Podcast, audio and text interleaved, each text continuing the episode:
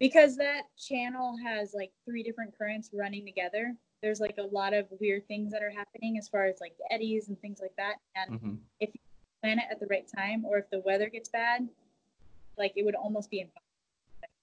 So, for example, we had to plan a 10 day window when we thought would be the best, which was like in June. There's like a couple weeks in June and a couple weeks, I think, in July that are decent weather because you never know, storms always pop up. Um, and then basically, we're like, all right, we're going to go these 10 days, and whatever looks just so happened that the day after we got there was going to be the best day, and the day after that, there was going to be a storm. So if I didn't leave on the day that I left, I probably wouldn't have made it. This episode of the Smart Athlete Podcast is brought to you by Solpre, skincare for athletes. Whether you're in the gym, on the mats, on the road, or in the pool, we protect your skin so you're more comfortable in your own body. To learn more, go to solpre.com. Welcome to the Smart Athlete Podcast. I'm your host, Jesse Funk. My guest today has her PhD in health and human performance. She's also a certified sports nutritionist. And uh, maybe most importantly, but certainly most interestingly, she has a world record in stand up paddleboard. She's the first female and has the fastest time across the Florida Straits. Welcome to the show, Victoria Burgess. Thanks for having me. Victoria, I gotta I gotta ask. We gotta jump right in. Stand up paddleboard. So I, I'm from the Midwest, so this is not really a thing around here. Um, but I want to know about competitive stand up paddleboard because you know most of the time, my I guess my exposure to stand up paddleboard is like people posing for Instagram doing headstands and yoga on their paddleboards, which is nothing like what you're doing. So what what is stand up paddleboard competitively? Like what are you doing? Um, could you tell me a little bit about it? Yeah, stand up paddleboarding, which actually yoga headstands, I can't even do those. Those are real hard on that thing. I could barely the ground. but um, so stand up paddleboarding is obviously with the big board and you stand up and you paddle with your arms. Um, we, in Florida, it kind of evolved from surfing kind of a thing. Mhm. Um, make the boards with more volume. Some are wider than others. So it's gotten a lot of people into being able to do water sports on a board, um, which obviously in the Midwest is a huge thing because there's no surf there. So I'm sure you see people maybe on a lake or something out there. Every once in a while. Yeah. Um, and it, there's many different areas of stand-up paddleboarding. Um, some is just recreational, where you go out and just check things out and relax. Um, there's stand-up surfing, and then there's racing. Um, so there's a bunch of different aspects, and some people just lay on it. You know, so there's a lot of things you can do on a stand-up paddleboard. Mhm. But as far as like the racing goes, is that what you're curious? Yeah. Yeah. Like how how do we get it? Like I say to to me it seemed more like almost more like a leisure activity, not a competitive activity. So I'm just curious like how that scene grew up or or kind of what's going on. I mean, it's more of a newer sport. Um, so it's a more of a niche sport. hmm thing, um, but even more so, um, like skateboarding, I would say. And you don't really hear about it unless you're into it, kind of thing. Okay. Um, it, I want to say maybe 10, 12 years old as an actual, like, real serious sport, um, but it's still developing. Things are changing all the time, constantly. Um, and basically, they're trying to get it together where there's certain, um, I would say 5K and 10K are the usual distances most people start out as their first race doing like a 5k kind of like similar thing um, and then as you go more for some reason they don't have it split where like 5k everybody does it even the fastest elite. Most of the times the elite winds up having to do the longer distance races which would be the 10k um, that's how they basically have it set up. So 5k 10k um, and then it's always different. It can be an ocean race it can be a lake race uh, any kind of maybe canal or any kind of waterway that you have. And of course that changes up things too because of the water. Um, but yeah, you go out and race, and it's different styles. Some are laps, some are like see you in an hour and a half, um, and that's pretty much it as far as the sport goes. Yeah, in a nutshell. I assume it's like set up. There's going to be buoys or some kind of gu- like guides or waypoints. Yeah, sometimes yeah, there's buoys in every race just because you have to know where to turn. Mhm. There's some that are technical races, or they're known as technical races, where they'll have it set up like in a triangle course or something, where you're doing more turns and technical stuff. And then there's other races where they're like, okay, half a mile down or a mile down, you'll see a buoy, make a right hand turn, come back, do three laps. Or three miles away is a buoy, turn around it and come back, kind of a thing. hmm There's some races that like to keep it close. Like we host a couple of races here in South Florida, and we have it set up to where it's a lap race, but then they do a beach run in between. So it kind of is a little more interactive with the um, people watching. hmm So, but yeah, there's all sorts of different styles and everything. So I, I mean, I swim since I do triathlon, but otherwise, I'm really just I know uh, next to nothing about water sports. Um, I one thing I'm curious about. I know, um, like I've seen uh, dragon boat racing in Montreal, and they talk about you know don't lazy paddle, like you're using your core to paddle, uh, you know, as your engine versus like just using your shoulders or your arms. I assume it's probably similar in that you're going to use your whole body to paddle a stand up, right? Yeah, and and that's what makes this sport a little bit more unique in a way, um, as far as it goes with like training, um, because it's actually is a whole overall body sport. I mean, you're using your core, you're using your legs, you're using a lot of your legs, but you wouldn't think. Um, like half the time you're doing like I would say probably like 80% of the time you're doing full squats for the whole time. Could be like half the squats. but and then you're using like even the stability you know in your ankles and things like just the smaller muscles that you don't even realize you're using those too and then you do sometimes use a little bit of arms but mostly lats for the upper body Mm. and then arms like the hands and stuff are pretty much just to keep the paddle straight up so yeah i mean it's basically learning how to like put your whole body weight on the shaft of your and using that body weight to propel with the board Okay. Okay. when you see people into it, especially from the start, if they get serious and actually train with it, um, you see their body change like tons. It's really cool to see actually.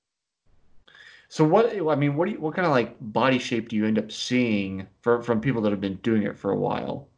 I mean, typically they get more lean because it is also a lot of cardio. You're going as fast as you can the whole time, plus doing all this other stuff. Um, so they lose a ton of body fat usually, and they get a lot more. I would say kind of like, like a maybe a swimmer but with muscles. Okay. That's that's it's just like it's, uh, you can almost if you've been around enough sports, you can almost like look at somebody and be like, oh, like you're a swimmer, you run, like you could almost like pick out the body style, especially in, in triathlon. You can kind of tell what sport people have come from or if they've been in triathlon for you know triathlon kind of evens you out a little bit. You know, like I um in college I was racing I had like almost no upper body. Not that I have a huge upper body now. Um, low 150s is what I weighed, and then my competitive weight now is like 165. Lately, I've been up to 170, though I'm not sure where the weight is. And I have much more upper body. Like I'm a lot more evened out. My legs aren't as big, even Yeah. though speed's similar. So it's like all the time I've spent in the pool and not running as much has like kind of changed the weight distribution on my body. So it's like that's just what I was curious about. Is you can almost like pick people out. Like I don't know if you could go to the beach and be like, all right, you stand up paddle, you only surf. Like I don't know if you could do that. Mm, I probably could. I don't know if it's like that easy with like the untrained eye, but Okay. I might- but I mean, you know, they typically have broader shoulders, like real strong backs. Um, their core is super solid and usually cut. But I mean, but then some of the like the kids, like the younger ones that are getting into it since they've been doing it for a while now, some of them are like string beans and they're and everybody. But I guess that's typical of kids. Yeah, they don't. They seem to do more with less. Like, that kid just beat me and she's like 15 my thighs like the size of both her legs put together yeah. and I Um, i've experimented over the different styles of racing obviously i Mhm. started racing in general because that's what you where you start and then um, because my schedule and everything i started switching more towards like longer distances and open ocean kind of things um, and the training styles are different and i've actually seen my body change when i was training with certain things whether it be just the shorter races or the ultra endurance kind of stuff so that's been interesting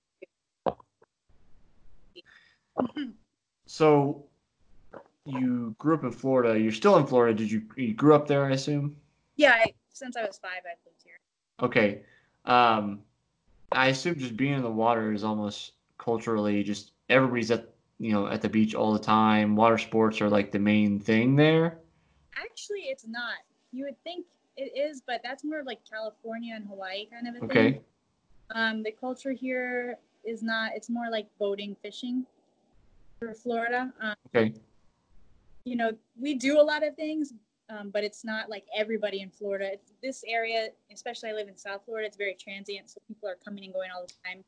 Um, they're not very familiar. A lot of people are like from New York and New Jersey and that, so they don't necessarily go in the water. A lot. they like to Oh, it, okay. but So it's, it's like a lot of um, I'll say transplants. yeah, yeah. And I mean, I didn't start surfing until I was like 19.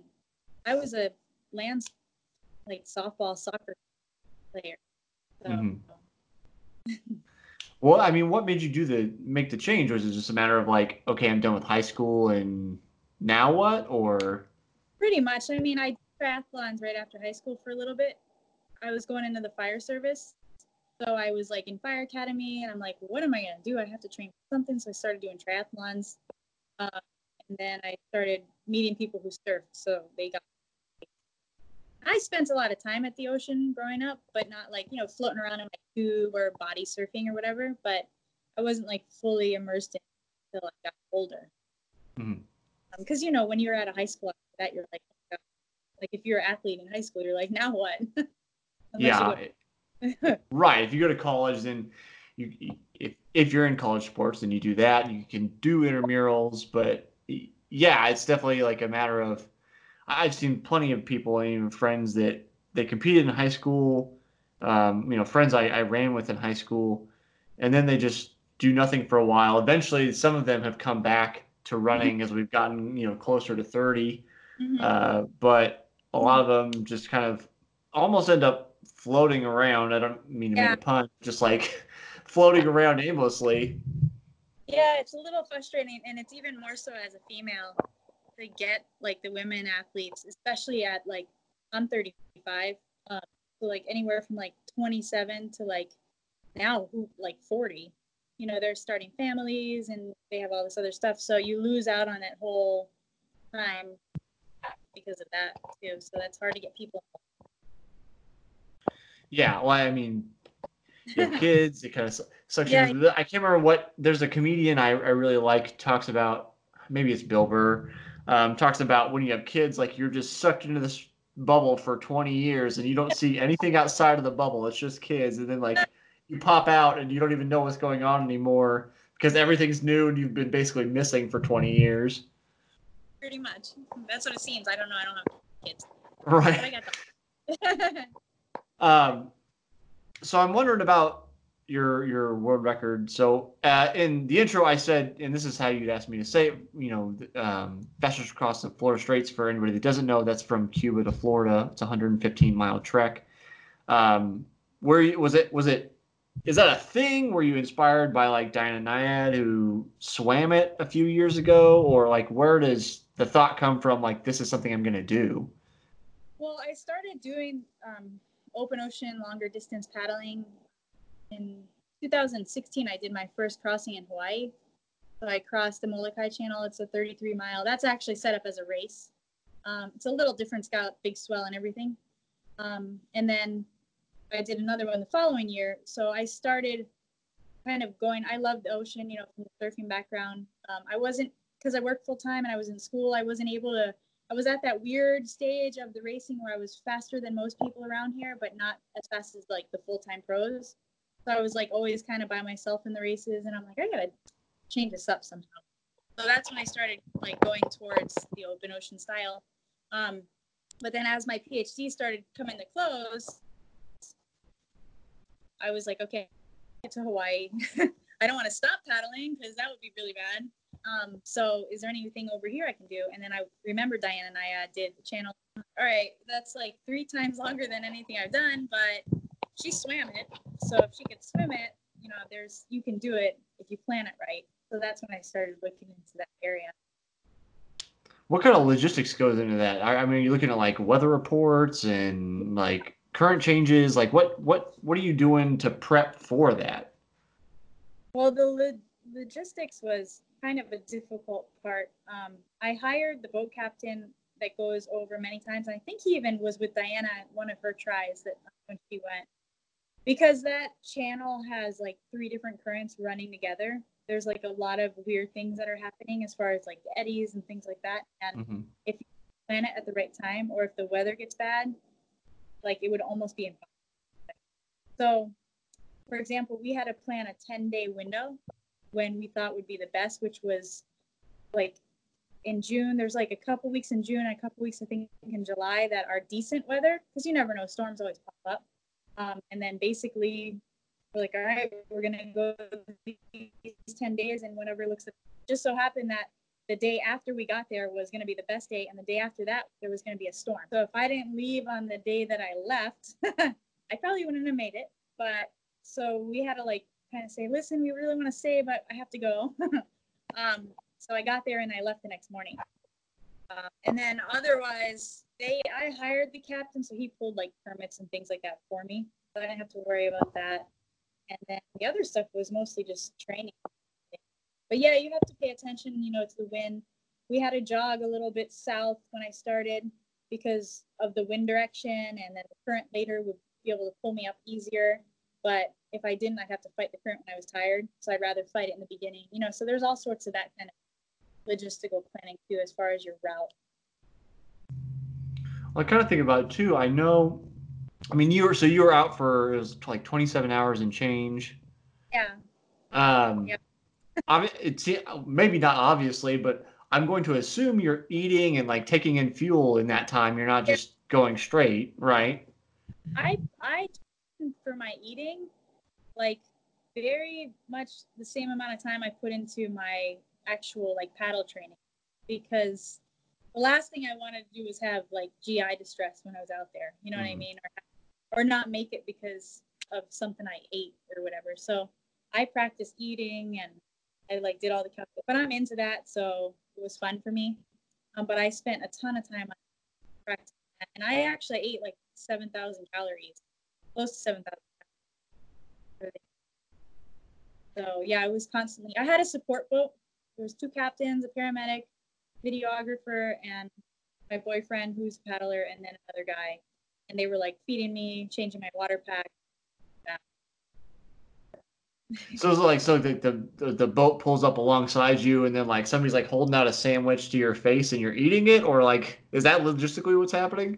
I had to paddle towards the boat because it was a catamaran, so it didn't really move very quickly. Okay. But paddle over and um, they would hand me food. Sometimes at first I would try to sit, but it was choppy, so it my board kept banging up against the boat. I was like, "This is ridiculous." So they would just break the sandwich and I'd stuff it in my pack and then just stuff in my mouth. And then I'd take snacks.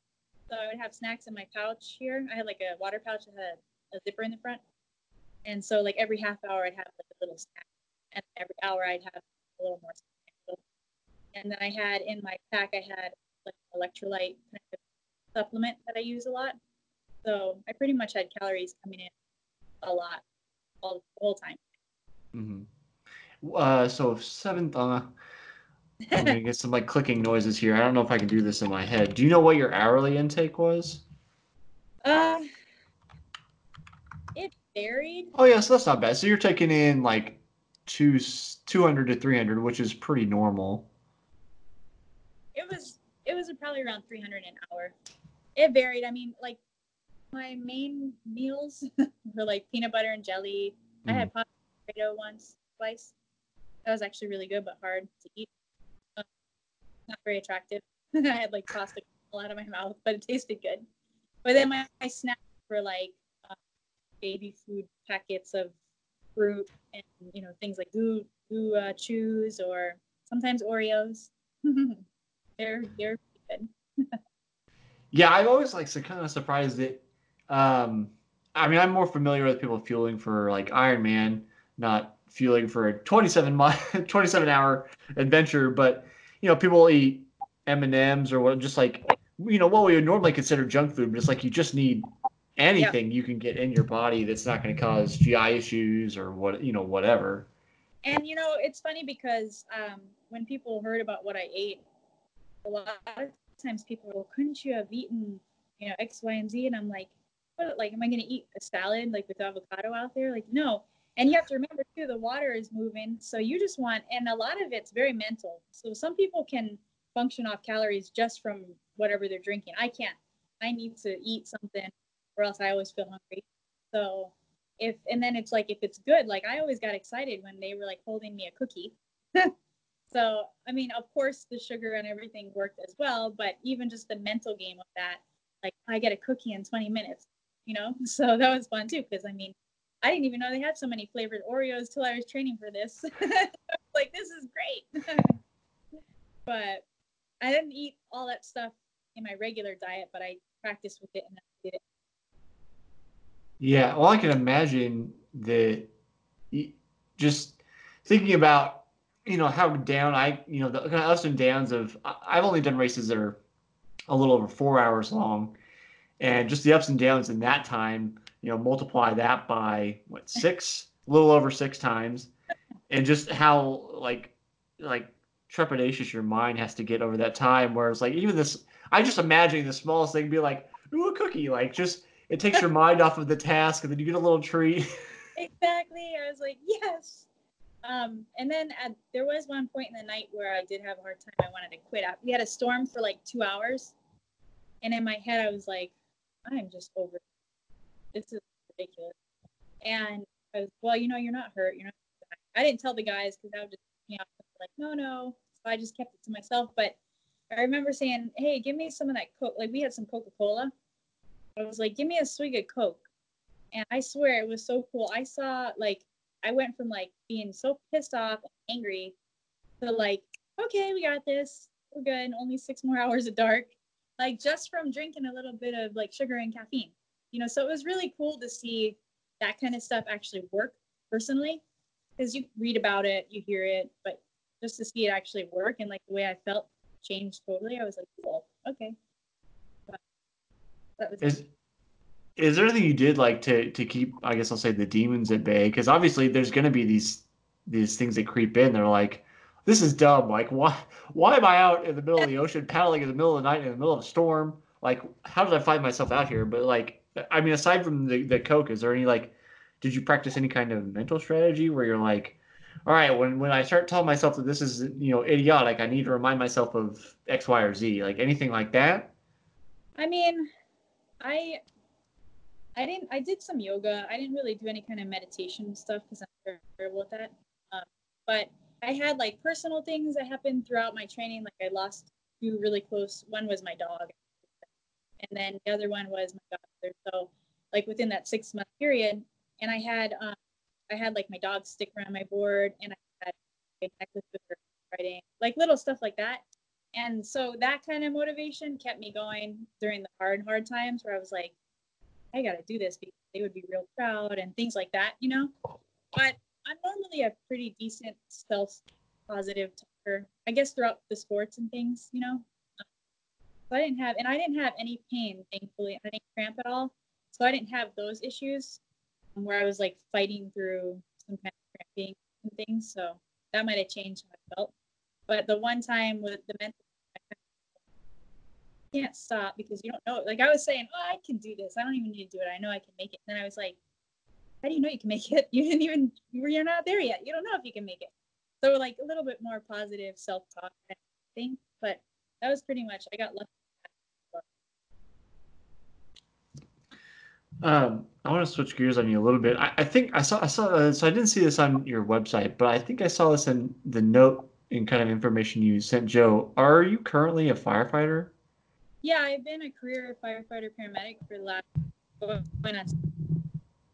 Okay. Um, so I kept. That's why I kept going to school, um, just because I started young, so I had to pretty soon. So yeah. Yep.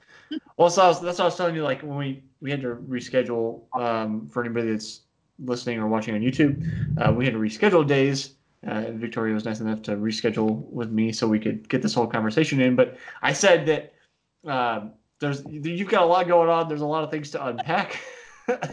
there's a lot so going like, on over. here. I'm like, in a transition uh, stage right now uh, between leaving there there and Feb- coming up in February and starting my own thing and I sold the house and I moved an hour and a half north, so I'm in between the two spots right now, trying to move my life, but and still like do everything else. but good. So uh, I mean, it seems like timeline wise, you're you're working full time as a firefighter, going to school, and also trying to set a world record all in the same same window. Yeah, and but it was weird because it was like I was yeah I was training and, and I was going to school, but you know PhD level is a lot of writing, mm. and I'm writing, and I work I am a fire inspector now, so I got promoted like eight years ago. So I work Monday through Friday.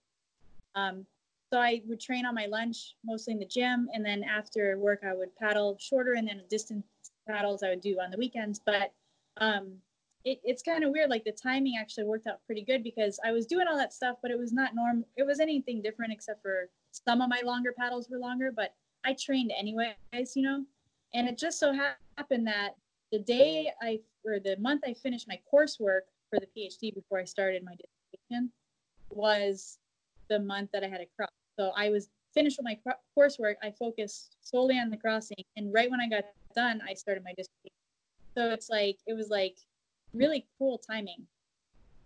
Um, I don't know. I got lucky. it was definitely a lot to do at once, but I'm used to doing a lot at once, so it wasn't like anything abnormal. But now when I think about it, I'm like, oh god, that again, but not like that. Were you? Um, I know I'm this way. At least growing up, like I wanted to do everything. Like I had to be busy. Like if I'm not busy, I'm like I start going out of my mind. You got to take downtime, but I just if I don't have something going on or a variety of things going on, like I I just get I don't know if it's dull or bored or anxious or what it is. But are you like that? I you know, I don't know. I'm, I don't try to have things going on. They just happen. I just go with them because I'm having fun. so, like, I plan I plan to move an hour and a half north of South Florida so I can like get away from the chaotic mess down there, so I can kind of chill out more and focus more like what I'm doing with the, the company and also myself because I've I really want to like train to see how fast I can get like for real now you know, when I'm not working full time because I never have had that opportunity where I can do with that. But um, but then like the, the more time so I was gonna try to take off like six months after I leave the fire department to just chill and surf and do thing like I never have. and I and then the more I stop doing stuff, like the more stuff comes to do. So I'm like, oh, like this opportunity came, and that opportunity came, and I'm like, oh gosh. And it's fun, you know, the stuff is fun, so I don't want to turn it down. So then I just wind up getting busy. Like my whole year next year is booked to like September, pretty much.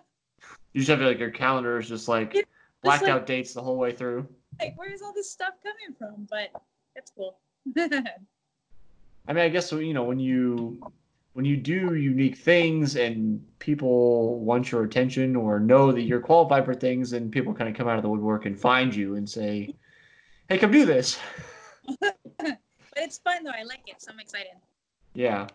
Um, so with your your new venture, I think I saw you're so you're working on like, feel free to correct me. Obviously, you're working on um, like high performance nutrition for I'll say athletic professions, firefighters, police officers, that kind of thing.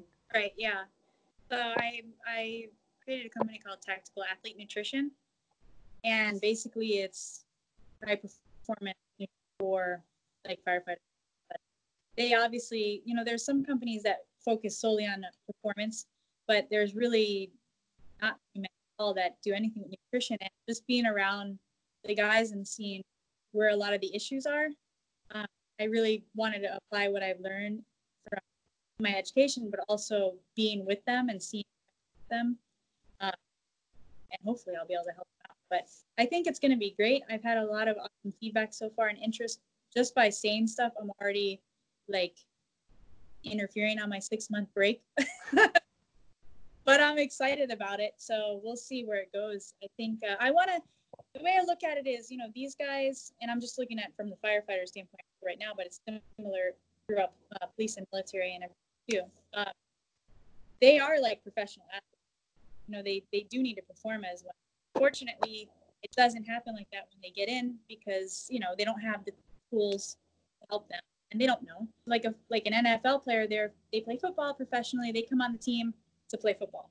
They're they are like here you go go play. They have nutritionists they have um, physical therapists mental health people. They have all those tools to help them out and they can perform at their highest. Our guys unfortunately they don't. And they don't know and it's not their job to know stuff. So i'm trying to change the outlook because the professions they're they're suffering so much. Heart attack cardiovascular disease they've got a ton of mental health things, more and more so like everybody these days um, but just in general and it's all because they don't have the tools you know so i'm just going to try to really push the education and things like that and get people to realize that these guys need that. They're not signing like multi-million dollar deals. They're just public servants trying to help out people like let's help them too you know? So that's where i'm going with it. And it seems to be very well perceived but yeah so i really don't know you know what like life in a firehouse looks like. I assume that it's um, a lot of hurry up and wait and then like wait, waiting for you know crisis to strike essentially. Um, so like how, how does i guess how, how does nutrition for those guys does it differ from from athletes or is it just trying to apply the similar kind of ideas to them does sorry you broke up that first part. That's okay. Um so w- when like when you're trying to design like a nutrition plan or or food for um, the guys in firehouse does it do they is there something special about what they need? Or is it like trying to apply similar principles you would to like that nfl player onto uh, the the firemen? I think first of all it's i want to apply all individual standpoints like individualization for each person including their after shift stuff.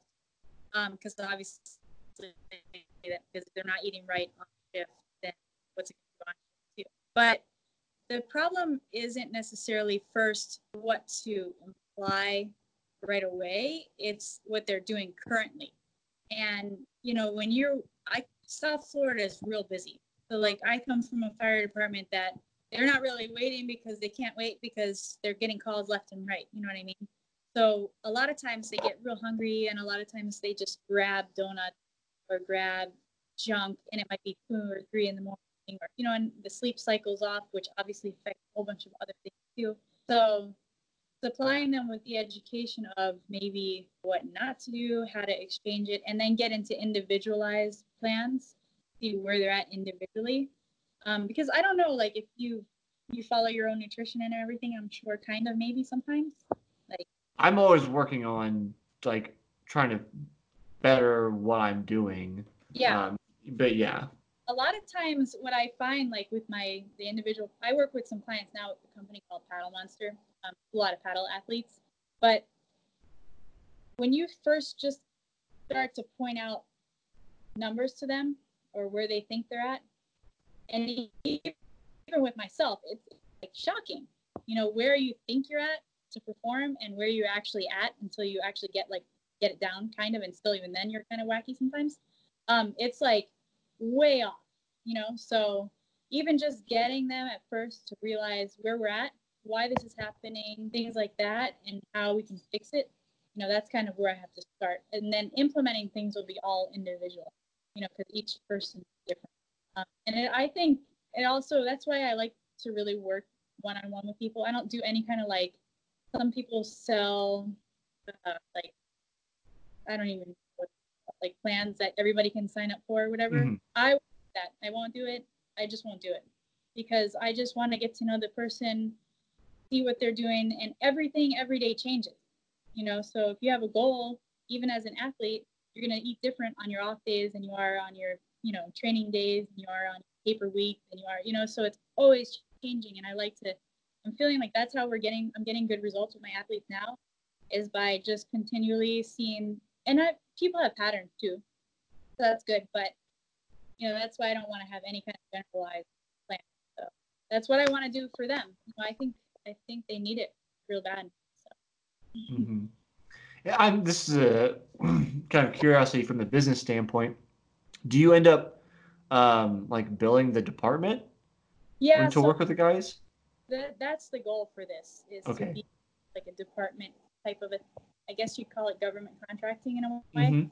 I don't want to like I can get the, them as clients by reaching out to them if they needed it, but I want it to be something that the department offers for them that they can take advantage of as a you know benefit to them. Um, and I think that having the peers doing it and you know educational sessions with everybody and you know things like that that it'll get more people involved and included because they'll want to be like involved, you know. So yeah, it's not.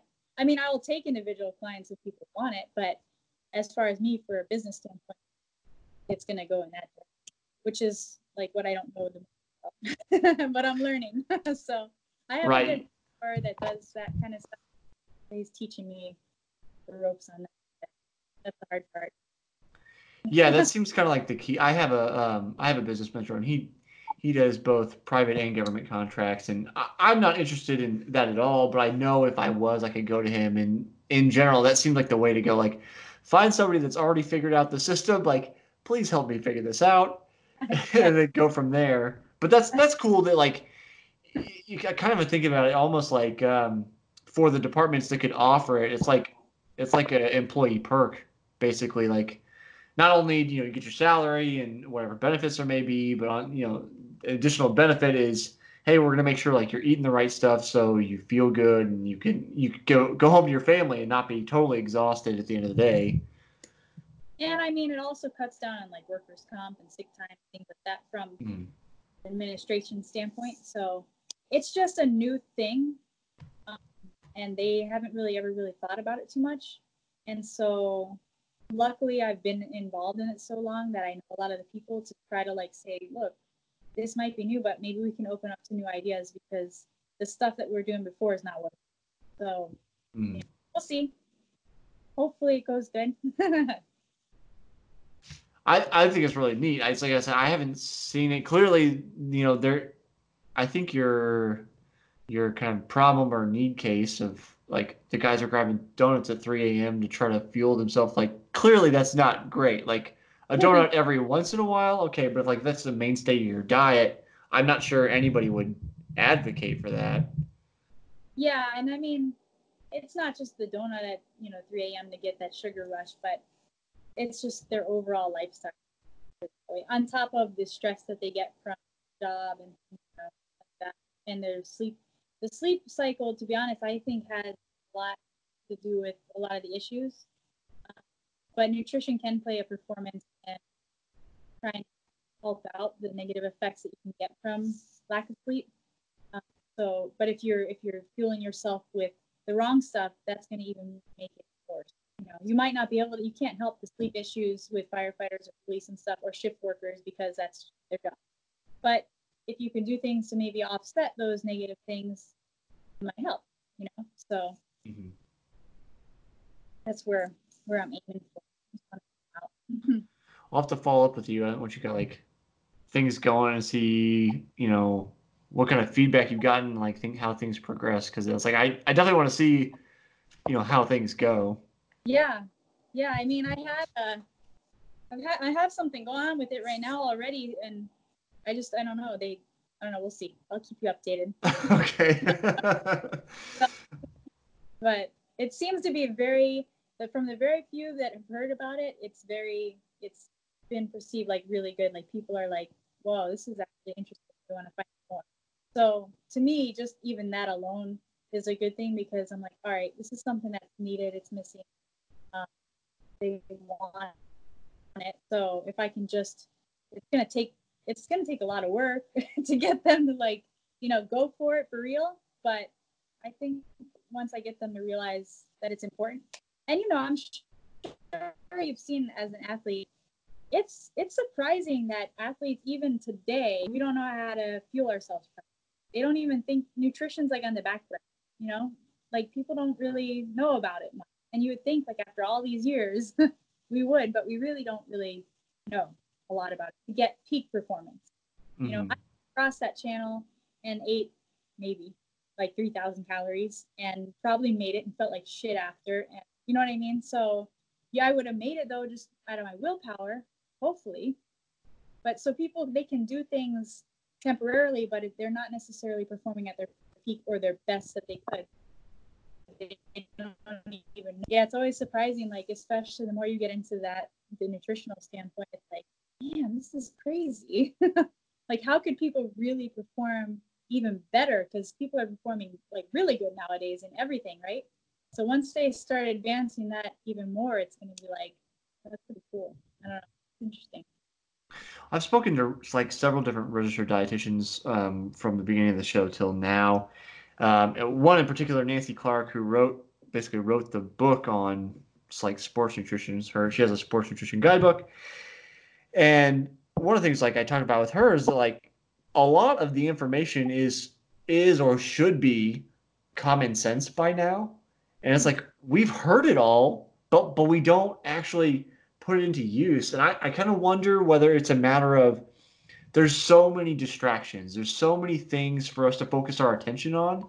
And food is like, like, you know, like I'll continue to use the donut as, as an example, but just like it's a convenience food. There's tons of convenience food. Yeah. But like peak performance fueling requires constant preparation and planning to yeah. have that stuff in place before you need it, not oh mm-hmm. crap, I don't have anything in the house, and now I need to go find something to eat. So I'm gonna go find something quick because I don't have any time because I've got to get this done. And right. and I, I, you know, we're guilty of that here, like in, in my house as well. Just you yeah, know, it's, it's, so I, I feel like having people like you, they're like almost you know spoon feeding people like me, like this is what you need to eat. It, it kind of takes out one of those steps of all that planning. Like you did the planning okay, now all I have to do is the shopping and prepping. Like, it is, and it's a lot of education just so you can change your mindset, you know, and make it more of a natural thing to do. Right? And it's it takes a while, right? I'm not good at it sometimes either. You know, I get busy, and next thing you know, I'm like, oh, there's no food in my fridge, and I have to go to work. What am I gonna eat? You know, so it's constant practice. Even when you understand, it's still practice. And the mm-hmm. last you have the time is think about that stuff after you went to work and then train your butt off. you just want some food. yeah, you're hungry, you're tired, you, you don't want to do anything else, and then okay, now you have to cook something. That's where prepping comes in, where it's like you have meals prepped on Sunday or whatever, whatever the day of the week, you know, you can do it, and then it's like okay, now all I have to do is just heat it up and eat it. It's not going to be it's not going to taste as good as if it's fresh, but you also don't have to go through the hassle of cooking it right then. And like you had said before, I think that food has become just a part of our culture in like so many different ways where we don't eat just to fuel our body mm-hmm. because it tastes good, you know, or like you said, it doesn't taste as good when you have to reheat it. We like to eat it fresh, you know, or we go out with our friends and like it's a social thing or, you know, mm-hmm. so there's a lot of that too that I think affects how we look at food as far as fueling goes. Fueling for performance is not really the greatest like fun. you know, when you're trying to cut down or lean up and it's like I gotta do what? Oh gosh. So. Yeah. I I have trouble with that. And like I said, like lately I I'm I've kind of gained weight kind of almost inexplicably. I don't feel like I've changed what I'm eating and I'm like I, I, I looked just as lean as ever. So I'm like, what is like what's happening? And what? Which I'm to diagnose that with my my coach. We're in the process of that, but um, yeah, there's definitely this. I mean, food culture. Like I've got, you know, uh, um, uh, portrait and a quote from Anthony Bourdain downstairs. Uh, big fan of his. Uh, may he rest in peace. And, and but just there's, there's all these. I mean, there's a Food Network, all these food shows, and it, it's it's an event. It's uh, you know something we do to get together with friends. So it's an excuse to be social. Like it's way more than just my body needs these things, so I'll take them in. Like I've got you know like a nutrient block. It's got all the vitamins and minerals I need, and I'll eat it. I'm good. Like it's a whole experience, and I that that plays a factor into. Okay, I, I you know I maybe like a peanut butter and jelly is the best thing for me, but I really want you know, a piece of chocolate cake because it's you know Sarah's birthday and we're gonna go out and celebrate with her and right. I'll have one glass of wine, a bottle later. right. but there's only three glasses in a bottle, right? So, well, I didn't know that, but glasses. it depends on how big the glass is, I guess. but yeah, I don't know. It's cool though. I think what I, I I'm curious how, what kind of what your experience is, but I I ask a lot of people, and we'll, which we'll get to this question. I ask a lot of people about food I talk to, um, because it is a universal, and and often even the people that are performing very very well, um, like my friend my friend Todd, I've had him on a couple times. He has his PhD in exercise physiology. One of his like favorite recovery foods is just peanut butter and jelly, and then often I'll get I'll get um, responses of like I really love ice cream or pizza or beer or whatever after a hard workout. And it almost seems like uh, you know half the time or more than half the time I get these responses that are like comfort foods rather than food for fuel. Right. You know. Yeah. Like I think, like especially with the long-term performers, that like I said before, a lot of it's mental. You know, if you if you were, I mean, you can't have it like every single day, every single hour. You know what I mean? But if you don't let yourself indulge a little bit on those things, I mean, I like those things have sugar, they have carbs, they have you know things, protein. You know, so they're good. You know, in a in a certain time frame, certain here and there. You know, you can't always have it after every single workout. But if you're like, man, I need that ice cream today, like it's not terrible. It's you're still replenishing, what you know, the glycogen and everything that you need but you can't just do it all the time. Obviously, that's not the best. I guess you could. Some people they just can perform whatever, but um, I think a lot of it too is a mental thing where sometimes people they just want to feel good and that makes them happy for a little bit. As long as they have the control, you know, I, I don't think there's anything wrong with that every once. As long as they're getting protein in there, so they can cover. Yeah, I, I kind of think about it in. Um, so one of my coaches, she's a former professional triathlete. Um, she competed in the Olympics, I think, in 2004. She always suggests basically 90 10. Like if you're eating well 90% of the time and you have a treat 10% of the time, like you're, it's not a big deal. Like don't punish yourself because you decided to have a treat every once in a while. um, so, so that actually leads me to my question. This is the question I ask everybody, like I kind of alluded to um, is especially pertinent for you since you do nutrition. Uh, but I'd like to ask um, so after a hard workout, maybe not your channel crossing because it's kind of unique, but after a you know hard workout um, or a race, if you if you can only choose one food for recovery for the rest of your life, what do you choose? Oh, that's a tough one. after a race, what do I choose? Oh no. I just eat like I change it a lot. You know, it really depends on what I'm in the mood for and what. You have I a top three? Huh? Do you have a top three? It's been a while since I actually raced. I haven't raced in like a year and a half. I'm trying to even remember what I ate. I'm usually pretty like right away. I I mean right away I have protein right now. Like I'll have a protein shake, like mix it with water. That's like always what my go-to is. I just get in the habit of doing that. But and then like to be honest, a lot of times races they'll have stuff like hamburgers or sandwiches and things, and I'll grab that.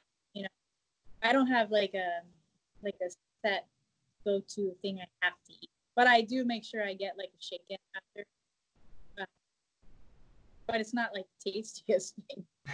I guess if I wanted to like indulge, I want something greasy or something. okay. But yeah, I usually just eat what they have as long as it's nothing too crazy, and then something filling. You usually starve. Okay, the, the food of convenience that'll work. Yeah. Um, Victoria, if people want to find you, um, follow you, see what you're doing, especially with the the uh, uh, I guess say firefighters, policemen, that kind of stuff. Where can they find you and kind of see what you're up to? Well, I mean, I'm on social media. I have Instagram, where I post a lot. I have a website, which is my name, victoriaburgess.com. Um, but I'm more active on my social media. So my Instagram's Aquaholic V. and then my Facebook's just my That sounds good. Thanks for coming on today, Victoria. for having me.